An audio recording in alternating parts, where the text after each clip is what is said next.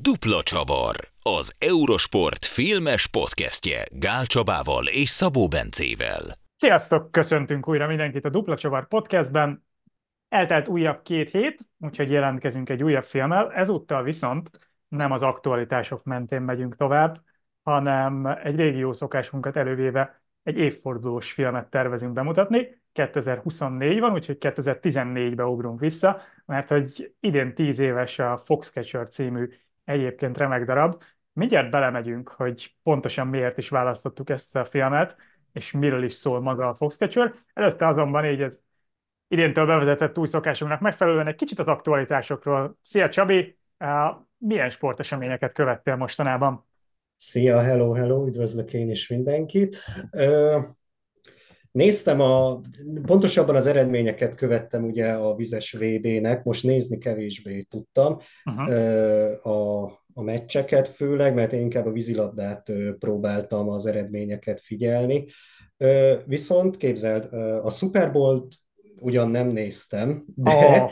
de, de az összefoglalót, egy hosszabb összefoglalót megnéztem belőle, és az alapján nekem nagyon bejött, úgyhogy... Büszke úgyhogy vagyok rád. Biztos, biztos, hogy egy jó meccs volt, csak, csak én akkor nem akkor nem ébredtem fel. Éjszaka gondolom, te nézted.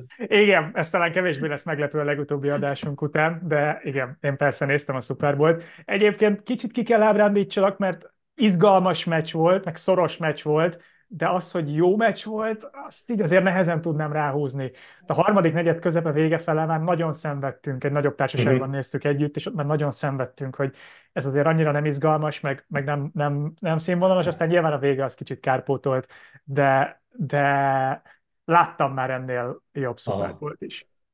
De igen, én persze néztem a Super Bowl-t, meg ugyanaznap volt egyébként, amikor ugye zajlott a kosárlabda olimpiai selejtező. Nem Törlő, láttam a magyar... Nem, valamilyen szinten, ezt is említenem kellett, vagy de valószínűleg törlődött a fejemből, bocsánat, csak, csak, csak láttam az utolsó negyedét a lányoknak a, a spanyolok ellen, és, és hát nagyon rossz volt ezt átélni. Én képzeld, én nem azt a meccset láttam, mert úgy volt, hogy dolgoztam bent délután, volt közvetítésem, és utána, amikor végeztem, néztem meg bent Révdani kollégámmal a, a Japán-Kanada meccsnek a végét, ott ugye nyert uh, Japán, és azzal volt, azzal már biztos, hogy van tétje a spanyolok elleni meccsnek, nincs, nem automatikus az olimpiai kvalifikáció. Tudtam, hogy este jön a Super Bowl, nyilván éjjel, aludnom kéne, uh, és, uh, és mondtam is ott, ott Rév Daninak, hogy figyelj Dani, hazamegyek, a saját fizikai és mentális egészségem védelmében én ezt a magyar meccset ezt nem fogom megnézni,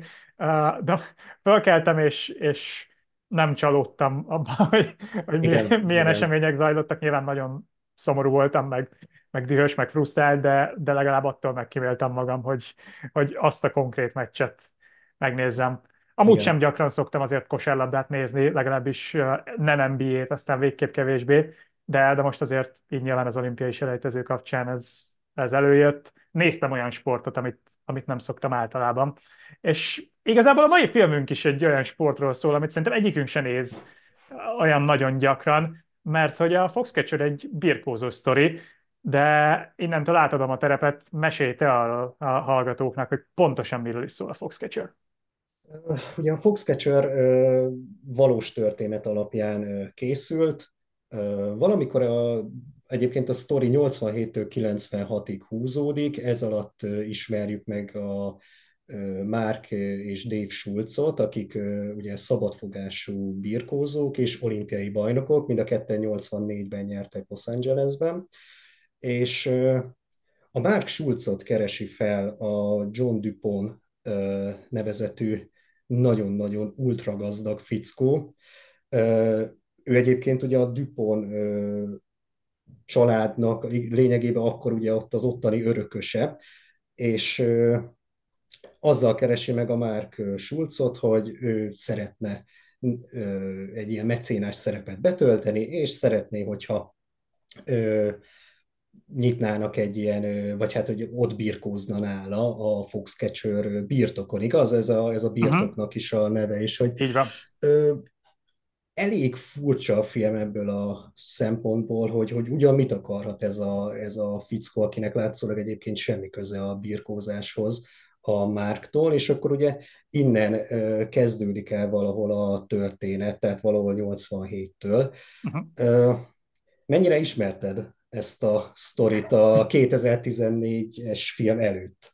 A filmet ismertem abszolút, bár egyébként most láttam először, de visszatérő hallgatóink már is, hogy mondjam, belefuthattak párszor, hogy azt mondom egy történetre, pláne ami kicsit régebbi, mondjuk az én életem előtt zajlott, hogy abszolút nem ismertem, és elkönyvelhetnek műveletlennek ilyen szempontból, és ez bizonyos szempontból igaz, de a Foxcatchernél azért olyan tekintetben felmenteném magam, hogy amikor általam nagyra tartott, és egyébként sporttudás terén kimondottan széles ismeretekkel rendelkező főnökömnek, Szabó Gábornak említettem bent, hogy a Foxcatcherről fogunk beszélgetni, akkor ő is csak vissza tudott kérdezni, illetve pontosabban azt hoztam szóba, hogy egy birkózással kapcsolatos filmről fogunk beszélgetni, akkor ő is csak vissza tudott kérdezni, hogy milyen birkózókról készítettek filmet, és említettem neki ezt a Foxcatcher sztorit, és ő is értetlen szemekkel nézett, úgyhogy nem, nem hallottam róla, de talán ez nem is egy annyira ismert történet. Nem, én alapvetően azt jegyeztem meg magamnak, hogy ez ténylegesen egy ilyen tipikus amerikai sztori. Én, én sem ismertem, én is amikor 2014-ben láttam először ezt a filmet, akkor, akkor olvastam ennek, a, ennek az egésznek utána. Tehát szerintem az, az hogy európaiként mi nem találkoztunk ezzel a sztorival, ráadásul ugye a birkózá, birkózásról, birkózókról szólt ez a történet, nem, nem meglepő. Nekem egyébként a, ez a Jinx féle sorozat jutott eszembe, azt nem tudom, láttad ezt a dokusorozatot, ami a Robert Durstről szól, aki egy, hát a John Duponthoz hasonlóan egy ilyen nagyon-nagyon érdekes és gazdag figura, akit végül is ő volt, ő volt az, hogyha így megvan, ez egy HBO sorozat volt, aki, aki miközben felvették a, a, a részeket. Az egyik rész végén ő megy, kimegy a mosdóba, és be van kamerál, vagy ő be van mikrofonozva, és elkezd arról beszélni, hogy hát persze, te ölted meg őket, ilyeneket mond. Yes. És, és, és ez, ezzel buktatta le magát a csávó. Tehát, hogy és, és ez, ezt, a, ezt a sorozatot egyébként nekem is, meg a hallgatóknak is tudom ajánlani. Én, sem, én nem láttam még, én nem ezt, láttam még, sőt nem is hallottam róla, de ez érdekesen hangzik. Egy, egy film is készült, egy játékfilm is készült egyébként róla 2010-ben, az, abban pedig azt hiszem Ryan Gosling meg Kirsten Dunst szerepel. Én azt a filmet nem láttam, ezt a dokut láttam. Uh-huh. Viszont itt, itt azt gondolom, hogy ez így nem lőttem le a poént, mert alapvetően ez egy, ez egy ilyen ismertebb sztori, tehát hogyha beírja valaki a Robert Durst nevét, szerintem ezzel fog először uh-huh. uh, találkozni. Térjünk át szerintem még jobban a filmre, vagy menjünk uh-huh. bele jobban. Mennyire derül ki ebből a filmből, az, a, hogy, hogy milyen a birkózás helyzete Amerikában? Mennyire ismerjük meg szerinted a sportágat? Mert hogy azért ez önmagában, ahogy említettük, a birkózás nem, nem nagyon szokták filmre vinni. És ez nyilván nem véletlen. Igen. Hogy mondjam, érdekes egyébként, mert nekem végig az volt így a fejemben, mielőtt néztem a filmet, hogy a birkózás önmagában, mint tévénéző vagy sportfogyasztó nem egy érdekes sportág, mert bonyolult, nagyon szubjektív a szabályrendszere, nem, egyszerűen nem tud lekötni, ahogy nézed. Nyilván ez valamennyire részemről is szubjektív, de azért ezt azért sokaktól vissza is hallom.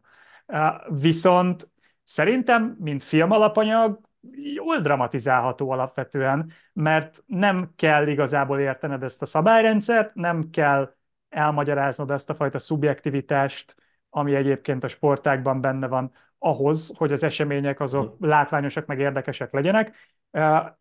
És a film is alapvetően ezt az utat követi, tehát nem magyaráz el neked igazából semmit a birkózással kapcsolatban. Vannak jelenetek, amikor elhangoznak dolgok, hogy mit egy jó birkózó tulajdonságai, bár ezt ugye elég ilyen bullshit kontextusból kiemelve van a, a, a filmben. Vannak olyan jelenetek is, amikor így szakmailag hitelesnek tűnő dolgokat, fogásokat magyaráznak szereplők egymásnak, de a film nem törekszik arra, hogy te ezt megértsd, a film arra törekszik, hogy te elhitt, hogy a szereplők ezt értik, és ezt a részét ezt tökéletesen végrehajtja. Igen. Igen. A, ami pedig az amerikai birkózást illeti, ott is annyit ismerünk meg, igazából amennyit kell. Hamar nyit ezzel a film, tehát hogy hamar tisztába hozza, hogy ezért Amerikában ez egy elég sokadrangú sportág, ugye hiába olimpiai bajnok Mark Schulz, az lejön hamar, hogy őt igazából a közeg ezzel nem nagyon becsüli meg. Az is látszik, hogy ebből, hogy ő korábban olimpiai bajnok volt, nem él meg gazdagon. Igazából nagyon jól sem, mert egy elég kis ócska apartmanban lakik Igen. Pennsylvania külsőn. Sőt, Pennsylvániában? Nem is tudom. Mindegy, egy kis, kis rokkant apartmanban lakik, szóval ő, ő nem él meg ebből jól, ez hamar lejön, de, de egyébként azért nagyon részletekbe így sem megyünk bele.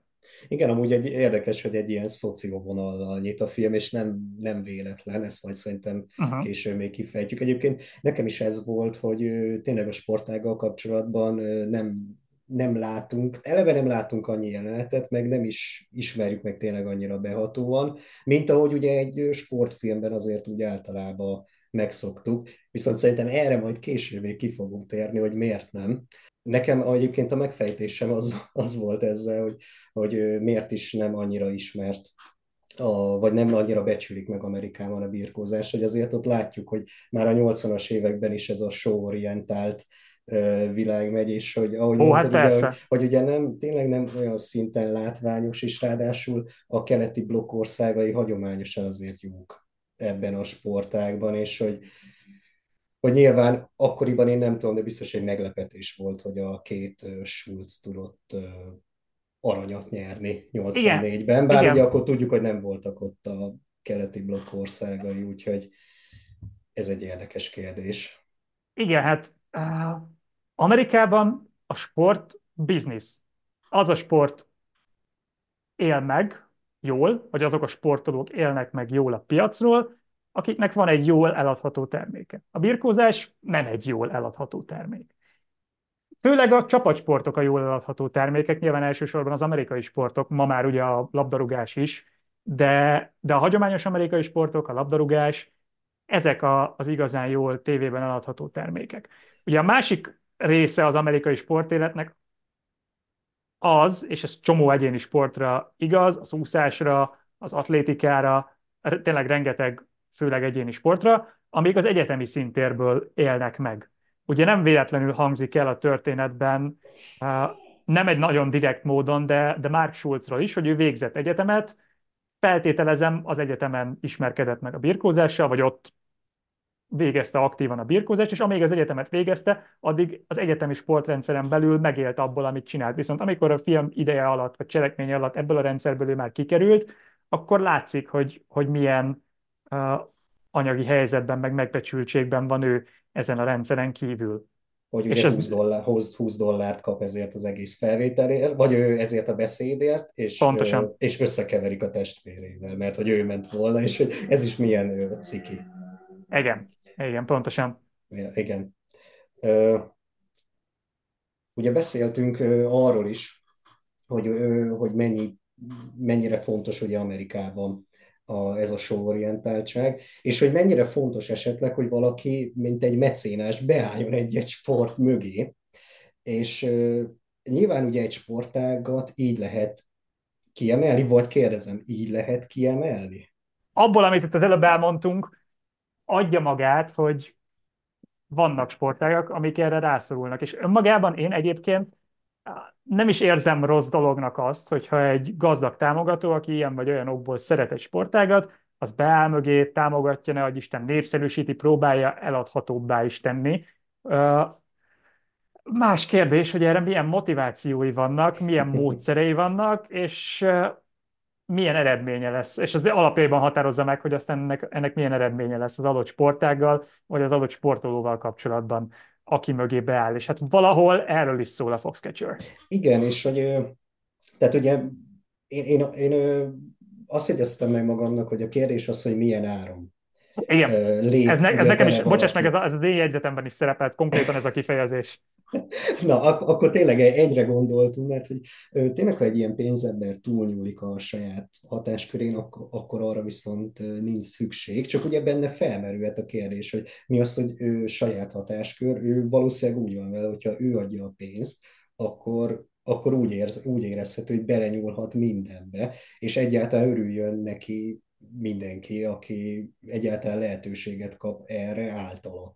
És De ez ő... egyébként nem korlátozódik a sportra, tehát ha, ha pénzed nyilván, van, és nyilván. valamiben pénzt forgatsz, akkor nagyon könnyen érzed úgy, hogy te fújod a passzát szelet, pláne azért, mert valószínűleg az élet más területein, akár mert sikeres üzletember, vagy akár mert hat generáció óta rohadt gazdag a családod, megszoktad azt, hogy amit akarsz, az van, meg amit mondasz, az van.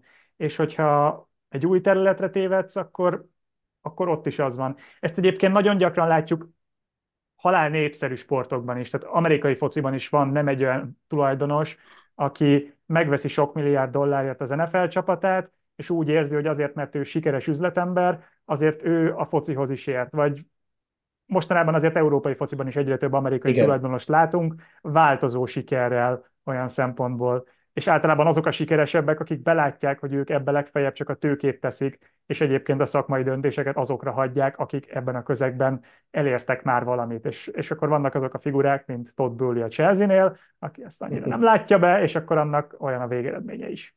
Na de igen, de ugye, hogy Bowley-val ellentétben ugye John Dupont jó, még, még nála is jóval többet gondol oh, hát magáról, és hogy én bennem ugye ez merült fel, hogy, hogy ez a film tényleg lényegében nem is sportfilm, a tényleg a nagyon külsőségeiben az, de hogy, de hogy valamilyen szinten talán inkább egy ilyen lélektani drámának nevezhető, nem? Abszolút, abszolút. Figyelj, vannak sportfilmes elemei, talán ezt mondható el.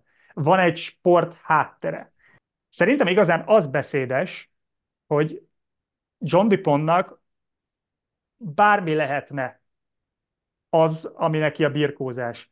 Ahogy a film egy pontján előkerül az ő terepasztala, meg a, meg a vonatai, meg egy nagyon furcsa, ilyen végig meghúzódó szál az ő rajongása, a, az amerikai patriotizmus, meg a fegyverek iránt, mert hát mi, mi más lenne az amerikai patriotizmus, hogyha nem a rohadt nagy fegyverek és a gépkarabéjjal felszerelt harci nehéz harci járművek. Igen.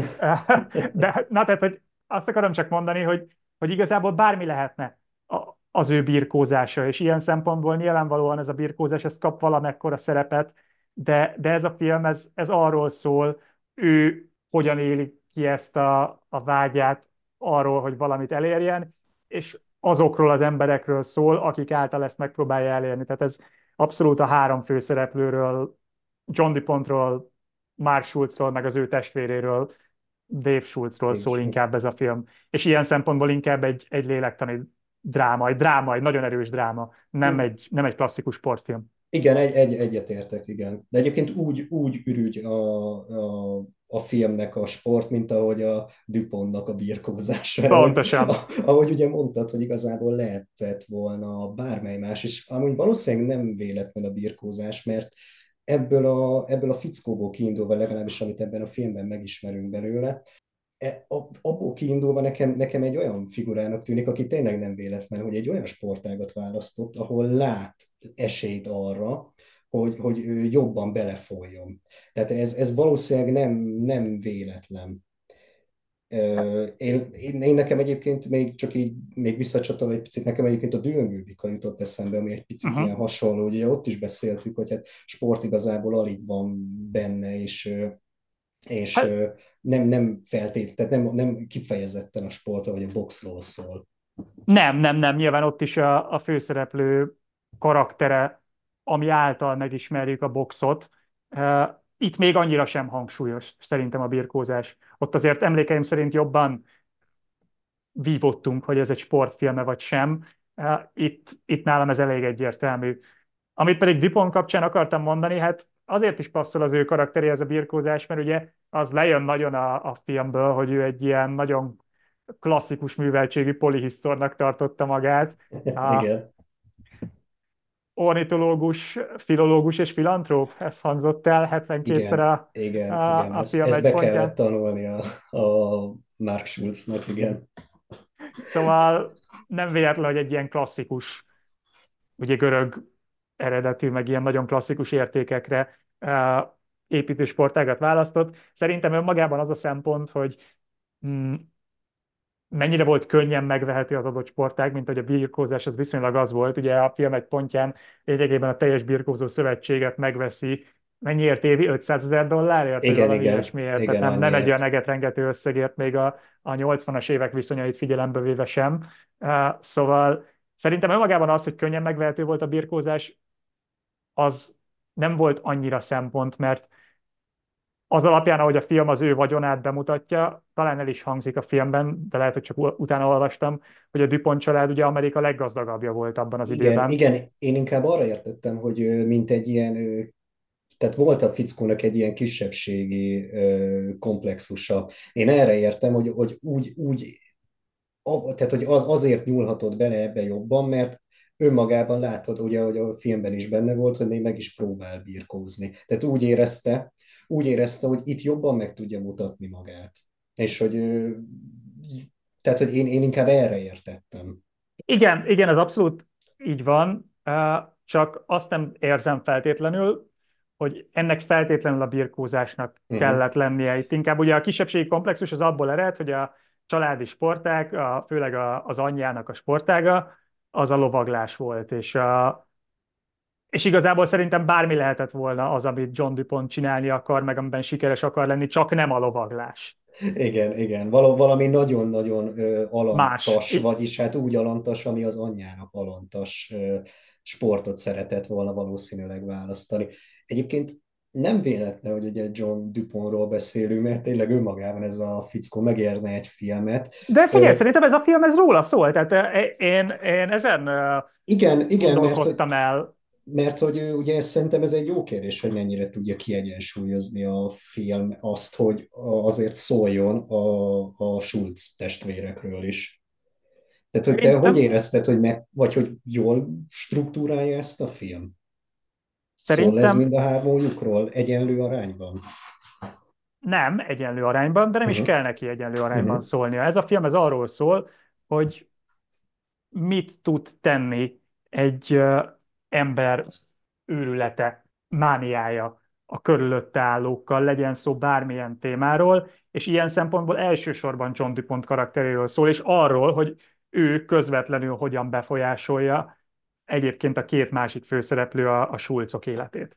És uh, szerintem kapunk annyit a Schulz meg az ő, ő karaktereikből, hogy ez ne egy ilyen egyszemélyes dráma legyen, meg egy ilyen nagyon egy központú dráma, de a főszereplő és a film középpontja az egyértelműen a, a Dupontnak a karaktere. Szerintem egyébként megkapja mindenki a kellő teret.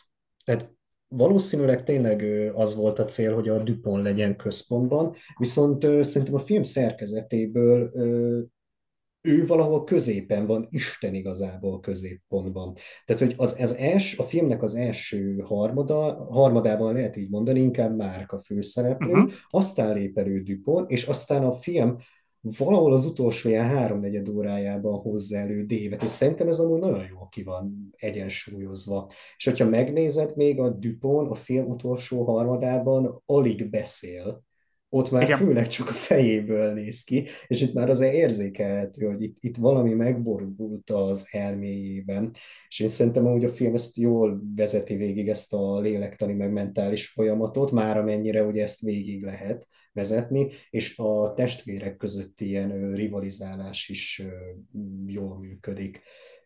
ugye lényegében ezzel nyit a film. A, a, második jelenet az, ahol ugye Mark elmondja a beszédét az iskolában ugye 20 dollárért, és aztán összekeverik a testvérével. És nem mondom, hogy ez egy nem egy picit erőltetett jelenet, de, de ott ugye lényegében az ötödik percben kiderül, föl is írtam magamnak itt a jegyzetemben egyből, hogy, hogy neki van kisebbségi komplexusa. És aztán ezt a kisebbségi komplexust már Dupont kapcsán is emlegettük, tehát Uh-huh. hogy ez az egész film egy meghatározó motivuma, csak amíg Dupontnál a, a lovaglással, meg, a, meg az anyjának a, a szokásaival uh, szemben van meg ez a kisebbségi komplexus, addig Mark esetében a, a bátyjával, meg az ő eredményeivel uh, kapcsolatban. Azt az első jelenetet én is felírtam, hogy ő, amikor ott birkóznak, abban, ott benne van ennek, a, ennek az egész kapcsolatuknak a, az ellentmondásossága. Tehát Abszolút. az, az, az, az tényleg nagyon jól, nagyon jól működik. És ezt nem mondja ám az arcodba a film. Így van, Tehát így van. e- ezek Igen. ott vannak, látod, érted, nincs kimondva igazából párbeszédben. Talán a testvérek közt ilyen mm, rivalizálás azért valahol előkerül párbeszédesen is, de a film második felében. Tehát, hogy, hogy először inkább Dupont hozza szóba Márknak, hogy, hogy érzi, hogy ő a testvére nélkül is elérhet valamit. Igen. Szóval nagyon okosan építkezik ilyen szempontból a film, és ez a fajta harmadolás, amit mondtál, ez is abszolút ott van még, hogyha így nekem elsőre ez annyira hangsúlyosan nem is jött át, de, de így belegondolva tényleg elképesztően okosan, meg, meg ügyesen vezeti be ezeket a témákat a film. És egyébként jegyezzük meg, hogy ugye Bennett Miller rendezte ezt a filmet, aki ugye a pénzcsinálót, ugye a Moneyball-t is rendezte. Tehát, hogy azért, és ez ugye három, három évvel később készült, tehát akkor uh-huh. ott ő rágyógyult erre a témára, hogy, hogy ugye valamit a sporton keresztül valami nagyobbat szeretne megmutatni, és hogy kár, hogy azóta egyébként nem rendezett filmet. Előtte is a Kepotit rendezte 2005-ben, amiben Philip Seymour Hoffman játsza a híres író. Tehát, hogy, Pontosan ö... neki ugye összesen három filmje van meg egyébként. Igen. Dokumentumfilmje, videók, nagyon híres videó, Bob Dylan-es videóklipje, de, de ő, ő keveset alkotott, viszont azok mind emlékezetes darabok, darabok, akár a Kapoti, akár a pénzcsináló, bár ott ugye emlékeim szerint az utóbbinál ott ő beugró volt. Az uh-huh. eredetileg talán, fú, nem akarok butaságot mondani, de mint a Fincher lett volna uh-huh. a, a rendező, és oda ő beugrott.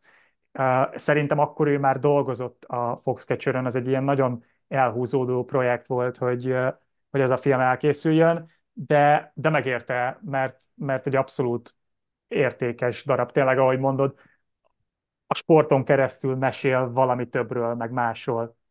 Igen, igen. Itt egyébként még visszatérve Duponra is szerintem amúgy meg folytatjuk, folytathatjuk igazából ezt az ilyen uh-huh. pszichologizálást.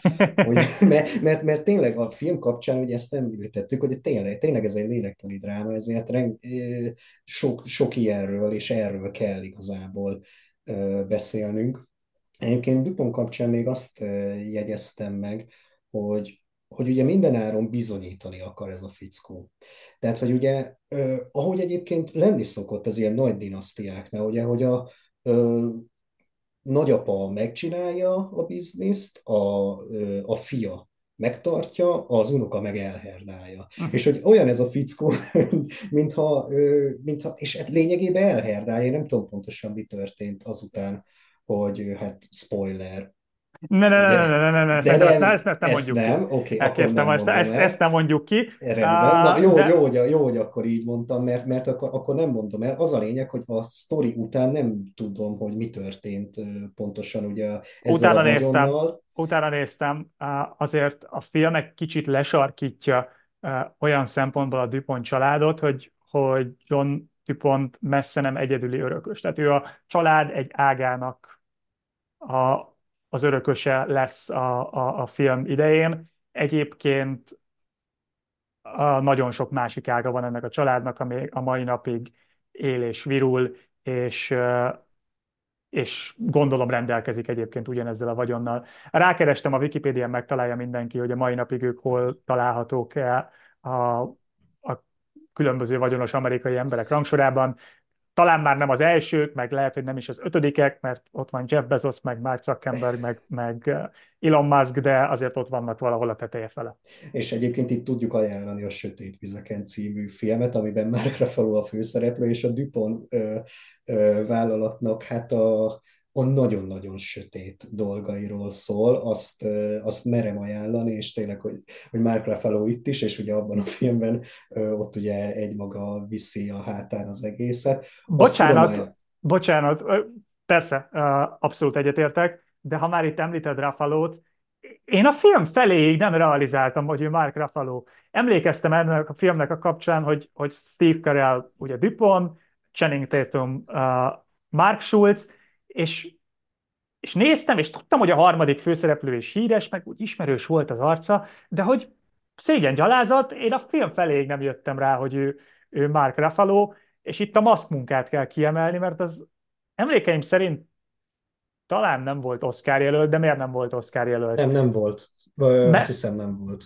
Pedig, pedig, pedig hihetetlen, nem, nem csak Ruffalo-t maszkírozzák el, nem látványosan, vagy nem, nem egy teljesen más karakter, de mégis ilyen nagyon más berendezést kap az arca, ugye ilyen kopaszodóan, szakállal, biztos, hogy van valami ilyen prosztetik is rajta, igen, amitől igen. Más, más formájú az ő feje, mint általában, és ugyanez elmondható egyébként Steve Carellről is, aki ugyan jóval felismerhetőbb, de hát azért nincs neki ekkora orra, mint bár, a filmben. Bár szerintem sokan akkoriban inkább ugye pont, hogy a Steve Carell-t, hát nem is a Carell-t, hanem hogy ugye a filmet kárhoztatták, hogy, hogy talán már nagyon is ilyen karikatúra megjelenése van. Éppen emiatt a műor miatt, amit kapott. De nézd meg a képet az eredeti John DuPontról, ilyen óra volt. Has, hasonló, igen, egyébként szerintem ez, ez nem, nem jogos, mert tényleg hasonlóan nézett ki. Nyilván egy picit látszódik, hogy ugye ez nem a Steve Carell orra, de szerintem nem, nem vészes, és egyébként meg, ugye, ahogy említettük a Mark ruffalo is, meg akkor a Carellt is, itt az szerintem a színészekről lehet ódákat zengeni, mert ugye a Channing Tatum itt bizonyította talán Isten igazából először, hogy tud drámai szerepben játszani. Én utólag láttam, de szerintem már a Magic Mike-ban is jó volt. Tehát, és nem a táncos jeleneteire gondolok, hanem, hanem, a, hanem ugye azokra, amiről az a film szól, hogy egy ilyen kis ember ebből kiárusítja a testét és próbál megélni, és ott van egy ilyen drámai vonulata. És ugye a Steve Carell is, aki, aki igazából itt bizonyítja először, hogy ő nem csak egy komikus színész, hanem egy remek drámai színész is. Tehát, Igen, hogy, itt, és ugye Rafael pedig már ugye korábban Hát Rafael persze ő, ő kilóg ebből a szempontból, mert ő, ő már előtte is, meg utána is folyamatosan szerepelt elismert drámákban. Érdekes egyébként, hogy ugye erről pont két filmmel ezelőtt beszéltünk itt az adásban, a, a Billie Jean King-es film kapcsán, az ugye egy évvel későbbi emlékeim szerint, tehát hogy itt... Nem, az 2017-es. 17-es? 17-es, uh-huh. tehát hogy akkor eltelik azért három év, szóval ott ő viszonylag rövid időn belül kétszer is egy ilyen sporttematikájú filmben kapott drámai szerepet. A, nekem is egyébként Channing Tatum kapcsán pedig a Magic Mike jutott eszembe, abban nem vagyok biztos, ez egy ezelőtti film? Vagy Igen, ez, az 2012-es. Ez 12-es, aha. Uh, értelmszerűen én, én előbb láttam, mert én most láttam először a, a mhm. Foxcatcher-t, de, de igen, nekem is egyből az ugrottból jött, azért ő már kap egy drámai szerepet, itt viszont abszolút. És ha már a kiárusítást említetted, azért valahol tulajdonképpen ugyanezt történik ebben a filmben is. Tehát, hogy ő, ha nem is magát, bár a film egy pontján egy ilyen vonal is előkerül a filmben, de a karrierjét kiárusítja John Dupontnak, és hát ennek meg lesznek a következményei. És hát ugye ez is egy ilyen érdekes szempont, tehát jó, hogy mondod, hogy, hogy mi, mi lehet tényleg ez az, ez az egész motivációja a Dupontnak azon kívül, amiket beszéltünk, mert egy idő után olyan, mintha ugye le is akarná választani a testvéréről, a kontroll, Dave-ről. Kontroll, tehát ez, hogy... ez, ez annyira egyértelműen a kontroll. Neki ez egy egotrip, neki ez egy ilyen mánia, a, ami, ami, amivel eluralkodik maga körül igazából mindenkin. Hogy mondjam, mm, megint csak utána olvasva kicsit az eredeti John DuPontnak, meg az eredeti sztorinak, a, a valóságban ennél sokkal egyértelműbb jelei voltak állítólag az ő őrületének, mint amit ez a film bemutat. Nem, nem mennék bele a részletekbe, de... Itt hal, halványan tesznek ugye ezekre utalást a filmben. Igen. Például, amikor ugye lő egyet a, csak úgy a birkózó teremben, tehát azért igen, hát meg folyamatosan ott vannak a, a fegyverek, meg a, meg a nehéz tüzérség, meg a, a meg, meg a kényszered, kényszeres ilyen, ilyen polihisztor szerep, hát. amit, amit magára vesz. Tehát ezek mind látszik, hogy ő egy beteg személyiség, de az nem látszik, hogy effektíve őrült lenne, mint ahogy aztán a film egy pontján ez ez már látványosabb. De ezt, ezt okosabban csinálja a film, tehát hogy megértem ezt a változtatást, mert így, így váratlanabb a film zárása aztán, amit nem fogunk elszpoilerezni.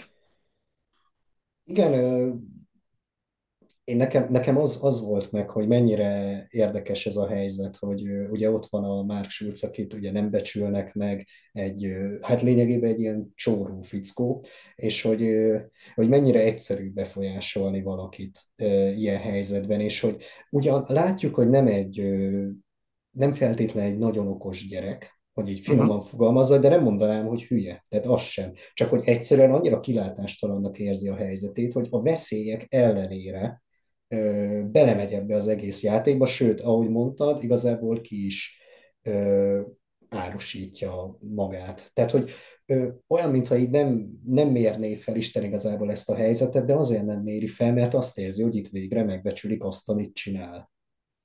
Igen. De közben azt is nagyon okosan mutatja be a film, hogy egészen más módon, de Dave Schultzot is ugyanígy ki Igen. lehet vásárolni. Igazából őt is meghatároz egy ugyanolyan trauma, mint ami, ami Dupontnál, meg, meg Mark esetében a kisebbségi komplexusuk, csak, csak Dave esetében ez a, ez a családnak a, a nehéz anyagi helyzete. Ott ugye többször elhangzik az a kulcsmondat, hogy emlékszel, amikor gyerekként ide-oda költöztünk? Ő egy ilyen stabil háttérre vágyik, mindegy, hogy ez neki Pennsylvániában van, ahol a Birkózó Szövetségnek dolgozik, vagy, vagy Colorado-ban, ahova ugye elhívják, vagy aztán aztán a Foxcatcher birtokon ő egy ilyen stabil hátteret szeretne a családjának, és ezért ő is hajlandó ugyanezekre a veszélyekre Igen. fittyet hányni, akkor is, amikor egyébként látja, hogy hogyan bánt Dupont a testvérével, akit szeret, akit támogat, akit megvéd adott helyzetben, de ez csak addig a pontig megy el, amíg meg az ő konfliktus a Dupontnal csak addig a pontig megy el, amíg az ő biztos háttere, ami, ami számára egy ilyen trauma miatt nagyon fontos, az nincs Uh-huh. veszélyben. Igen, egyébként nekem itt ez furcsa volt, hogy, hogy a film itt nem részletezte jobban. Ugye azt látjuk, hogy egyszer megkörnyékezik Dupont, és akkor nem érdekli az ajánlata, és aztán ugye utána egyszer csak megjelenik, amikor már ugye eljutott egy, egy durva mélypontra a John Dupontnak, meg a Mark Schulznak a kapcsolata, utána jön az, hogy akkor azt mondja a Dupont, hogy akkor ő mindenképpen a testvérét szeretné. Hát figyelj, szerintem ezt, ezt azért kell részletezni, mert van az a pénz. Tehát, hogy most ajánlott neki 50 ezret, az nem volt elég, akkor ajánlott neki százat. Tehát, Igen, hogy... végül kivásárolta, ez, ez, ez így van, ezt, ezt elfogadjuk. Egyébként nem tudom, hogy neked ez a, a filmnek az időkezelése az mennyire volt Furcsa zavaró. volt, furcsa volt, főleg a végén nyilván ott ugye mondtad, hogy 96-ig játszódik ez a történet. Én egyébként abban nem vagyok biztos, hogy ez a film verziójában is 96, amikor aztán a, a, a vége lezajlódik az eseményeknek, a valós esemény az 96-ban történik Igen, meg. igen. A, a film, ha van is ilyen ugrás, akkor azt biztosan nem érzékelteti, de egyébként közben is vannak azért ilyen, ilyen furcsaságok. Nagyjából folyamatosan elhangzik, hogy, hogy mennyi időt telhetett el, vagy vannak inkább támpontok, azt mondom, mert ugye közeledünk a, a Szöuli olimpiához, meg látjuk a 87-es világbajnokságot, és a kettő között ugye nincs olyan elképesztően sok idő, tehát nagyjából tudjuk, hogy, hogy merre járunk, meg, meg időben hol vagyunk, de azért vannak időnként ilyen furcsa ugrások a történésekben. Például nekem a, a Marknak a lecsúszásában egészen olyan volt, mintha így kimaradt volna egy fejezet. Látjuk a világbajnokságot, látjuk, hogy szorosabb lesz a kapcsolata a, a, a Duponnal, utána viszont már csak a szőke kokain függő Márkot látjuk. Igen. Elvileg nem is olyan nagyon sok idővel később. Igen, ezzel, ezzel, ezzel egyetértek. Én, én, én itt éreztem, ha bele lehet kötni a filmbe, akkor, akkor itt, hogy itt, itt, itt van nekem ilyen, ilyen bicsaklás érzésem. Uh-huh. Én, én egy kicsit több támpontot elbírtam volna, főleg, ahogy mondod, 88 Szöul rendben, viszont a, az utána való időszakról már tényleg nagyon kevés. Hát az a film utolsó 15 perc. Infót. Igen, igen, de, de alapvetően én mégis Elfért volna, kicsit, kicsit abszolút. Ahogy hogy talán valahol hogy külsőre is változzanak egy picit. Tehát, hogy, hogy lettek volna itt olyanok, amiket, amit talán így, ahogy mondtad, igazából tényleg, hogy motivációt jobban megmutatni. Ennyi, ennyi baj legyen egy filmmel, én azt mondom, mert azon kívül meg tényleg minden, minden rendben van. Minden Szerintem rég volt olyan film, a amit ennyire jó szívvel uh, tudtunk ajánlani. Ez egy szuper film, ne arra számítsatok, hogy egy klasszikus sportfilmet láttok. inkább tényleg egy, egy dráma, nem is feltétlenül egy rövid film, mert ugye bő két órás, tehát szálljátok rá az időt. Nem állítom, hogy nem kell hozzá egy hangulat, mert azért lassan építkezik, nincs tele izgalmas jelenetekkel, inkább egy folyamatos feszültség érződik, ez, és, ez, és ez nagyon szépen növekszik a film végéig. Szóval, hogyha egy ilyen hangulatra vevők vagytok, akkor kapcsoljátok be a Foxcatcher-t. Sok sikert egyébként megtalálni. nem, nem elérhető sajnos magyar streaming szolgáltatón, de, de tényleg, tényleg én nagyon jó szívvel tudom ajánlani. Tényleg egy, egy nagyon jó film. Egy, egyetértek, tényleg. Én is, én is nagyon jobb volt most másodjára megnézni, tehát hogy sokkal jobban működött, mint ahogy ezt én elsőre. Pedig a csavart, ugye te már tudtad? Igen, igen. Én nem. Tehát, hogy én nem, és, nagy, és azt kell mondjam, hogy kimondottan váratlanul is ért, úgyhogy ezért is, ezért is akartam, ezért hogy is ezt, ezt, ezt, igen, szuper, így van, igen. így van, így van. Így van, meg ezért is jó, hogy akkor ezt a hallgatóinknak is, akik még nem látták egyébként ugye ezt a filmet, meghagyjuk. No, maradt benned még gondolat? Nem, szerintem mindenről, mindenről uh-huh. beszéltünk. Szuper, akkor zárjuk szokásos módon azzal, hogy mi mindent ajánlunk még. Uh, elsősorban filmes sorozatos téren. Te mire vársz, mire számítasz itt a következő hetekben? Nem akarom elmondani azt, amit már a múlt adásban említettél. úgyhogy, úgyhogy én a, azt fogom mondani, hogy a The Holdovers, a magyar címén a téli szünetet várom. Uh-huh. Egyébként ez a film már talán egy ideje elérhető itt-ott, legális és illegális formában is, viszont én szerintem a mozit, moziba fogom nézni, nagyon kíváncsian várom, és ajánlanék egyébként két sorozatot is, elmaradásom van, mert már régen kellett volna ajánlanom a Fargo 5. évadát, uh-huh. és szerintem az elmúlt időszakból az egyik legjobb a szokásos fárgói minőséget hozza, izgalmas témaköré van felhúzva ez az egész, a, a, ez az egész évad. Ugye ez, ez egy antológia sorozat, aki nem ismerné, ugye a, Fárgó az egy 96-os film, és akkor azt hiszem 2014-ben, mint ahogy a mai filmünk is, ez akkor indult az első évaddal, az első évad még nagyon még építkezik ugye a filmre, de aztán úgy fokozatosan egyre inkább más témákat ismerünk meg, meg más időszakokat Amerikából, és én ezt nagyon tudom ajánlani. Ez most egy kifejezetten aktuális sorozat a megosztott Amerikával kapcsolatban. A másik széria, amit ajánlanék, pedig a Slow Horses. Erről viszont nem hallottam. Aminek a magyar, magyar címe az utolsó befutók. Ez egy brit kém sorozat, Gary Oldman van a főszerepben. Eddig három évad ment le, azt hiszem tavaly jött ki a harmadik, én most a harmadik évad elején járok, és ennek a sorozatnak az a lényege, hogy ez napjainkban játszódik, de ilyen úgymond ilyen selejtes ügynökökről szól, hm. akik, akik az MI5 ban, vagy ott dolgoznak, ott ügynökök, viszont valamit hibáznak, ezért egy ilyen csapatba küldik őket, ahol ilyen oktatologatást csinálnak lényegében, nem ügynöki munkát, és ezeknek az embereknek a főnöke Gary Oldman, aki, aki azon kívül, hogy kiválóan játszik, mint mindig. Mint mindig.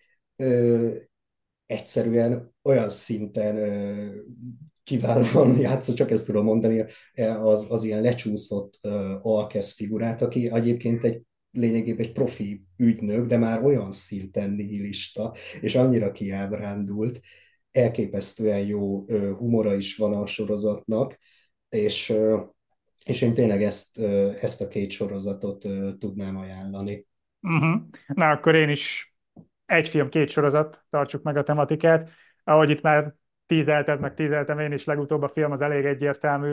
Ugye fölvesszük február 21-én ezt az adást, úgyhogy ez azt jelenti, hogy kerek egy hét múlva már nézhetem is a Dűne második részét a mozikban. Én annak idején nagyon szerettem az elsőt, ne, nem, azt mondom, hogy utólag nagyon szerettem az elsőt, mert amikor beültem, akkor rettenetesen felcseszett, hogy azt hazudták nekem, hogy ez a dűne, és aztán a film az első percben az arcomba nyomta, hogy ez a dűne első rész. de amikor ezen túlléptem, akkor egyébként nagyon szerettem a filmet, elolvastam azóta a könyvet, úgyhogy, úgyhogy én ennek tükrében várom a, a folytatást nagyon. Ami pedig sorozatot illeti, kicsit szkeptikusabban, de azért várom a Netflixnek az élőszereplős Avatar feldolgozását. Ugye itt az Avatar rajzfilmnek a, az élőszereplős feldolgozásáról van szó. Elég vegyes a track record, hogy hogyan szoktak ezek az élőszereplős ilyen animációs feldolgozások sikerülni. Most a legutóbb a, szóval legutóbb a, a One Piece kapcsán ebben a tematikában egy, egy állítólag jól sikerült alkotás született, úgyhogy bizakodom, hogy, a, hogy az Avatar se lesz tragikus de ha már Netflix meg kicsit azért visszakanyarodva a sport tematikára, akkor nemrég jelent meg a Sunderland Till a, a harmadik évada, ami ugye a Sunderlandi foci csapatot követte még az első évadban, ahogy hogyan estek ki a harmadosztályba, és ez a harmadik évad dolgozza fel, ha minden igaz, azt a szezont, amikor végre valahára sikerül a, a feljutás, a visszajutás a championshipbe. Három rész, úgyhogy sűrű, meg, meg rövid, én még nem láttam, volt már kollégám, aki igen, és, és ajánlotta, úgyhogy, úgyhogy várom, hogy ezt legyen időm darálni. No de, akkor a gyors ajánló után szokás szerint ajánlanánk magunkat, mint a többi Eurosportos podcastet, hiszen vannak ugyanúgy bringás, teniszes, télisportos podcastjaink van, hosszabbítás podcast, ezeket is mind ajánljuk hogy hallgassátok meg az Eurosport podcast oldalán, ami továbbra is elérhető SoundCloudon, de most már inkább a Spotify felületünket ajánlanánk. Ha ott feliratkoztok, akkor automatikusan kaptok is értesítést az összes podcastes tartalmunkról, úgyhogy ezt nagyon javasoljuk, és hát természetesen ajánljuk magunkat, mert hogy mi is fogunk jönni legközelebb is, ráfordulunk szépen lassan az Oscar szezonra, legközelebb majd ebben a tematikában jelentkezünk egy filmmel, tartsatok velünk akkor is, mostanra pedig köszönjük a figyelmeteket. Sziasztok!